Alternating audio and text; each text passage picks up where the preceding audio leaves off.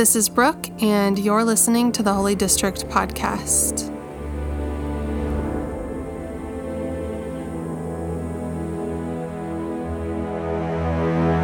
Hello, friends. It is Wednesday of Holy Week, and today we get to discuss the final words of Jesus My God, my God, why have you forsaken me?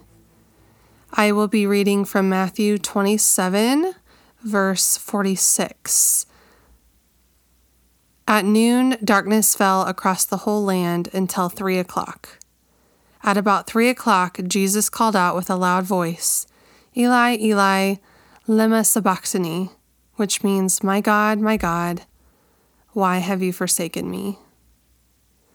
Some say that Jesus was quoting scripture at this moment of time. It can be compared to a piece of uh, scripture found in Psalm 22, and I wanted to read that to you today. So I'll be reading from um, the NLT version and the message. So starting in Psalm 22, verses 1 through 8 in the NLT. My God, my God, why have you abandoned me? Why are you so far away when I groan for help? Every day I call to you, my God, but you do not answer. Every night I lift my voice, but I find no relief. Yet you are holy enthroned on the praises of Israel. Our ancestors trusted in you, and you rescued them. They cried out to you and were saved. They trusted you and were never disgraced. But I am a worm and not a man I am scorned and despised by all. Everyone who sees me mocks me. They sneer and shake their heads, saying, Is this the one who relies on the Lord? Then the Lord save him. Then let the Lord save him. If the Lord loves him so much, let the Lord rescue him. And now I'll read from the message God, God, my God, why did you dump me miles from nowhere? Doubled up with pain, I call to God all the day long. No answer, nothing. I keep at it all night, tossing and turning. And you, are you indifferent above it all, leaning back on the cushions of Israel's praise? We know you were there for our parents. They cried for your help and you gave it. They trusted and lived a good life. And here I am, a nothing, an earthworm, something to step on to squash. Everyone pokes fun at me, they make faces at me, they shake their heads. Let's see how God handles this one. Since God likes him so much, let him help. Going back to um, Jesus' final words, I don't know that Jesus was necessarily surprised by the rejection that he was facing by his own people, by the apostles um, by the crowds, the religious people at the time. I mean, Jesus was doing some pretty radical stuff.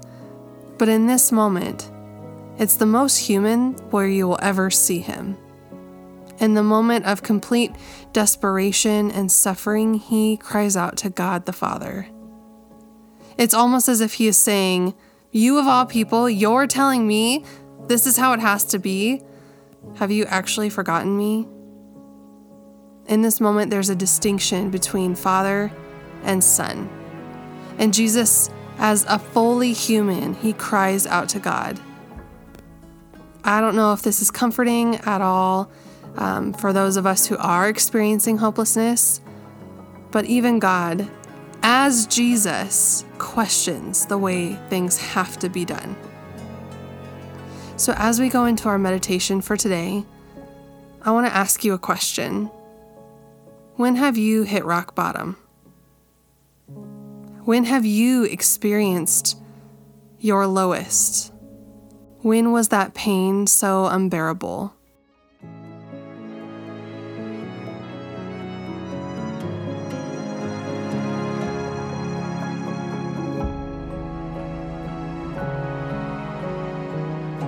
It might be hard to put yourself back in a position to be uh, vulnerable and let these emotions come to the surface, but I would encourage you to let yourself sit in any emotion that may arise.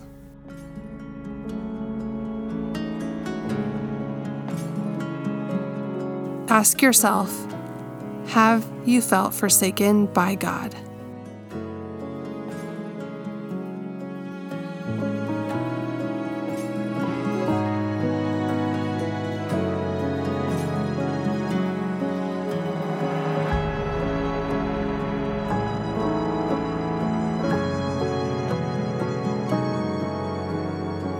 Where was Jesus in these moments?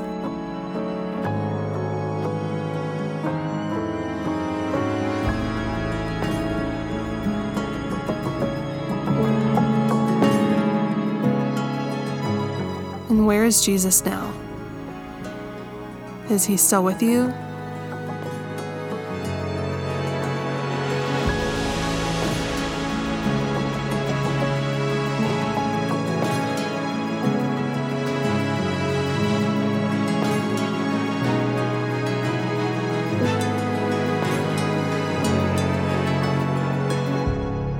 If you have ever felt abandoned by God, me too.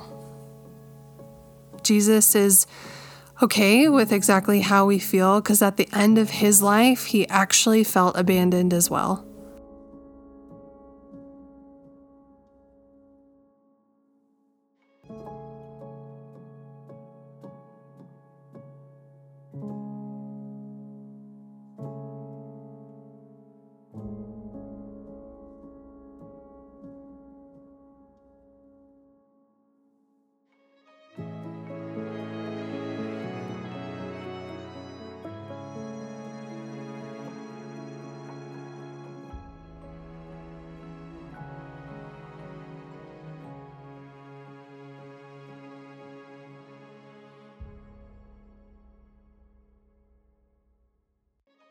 So, I want um, to encourage you to spend some more time in reflection uh, as this podcast comes to a close. If you need some more time, go ahead and do that. And thanks for listening today.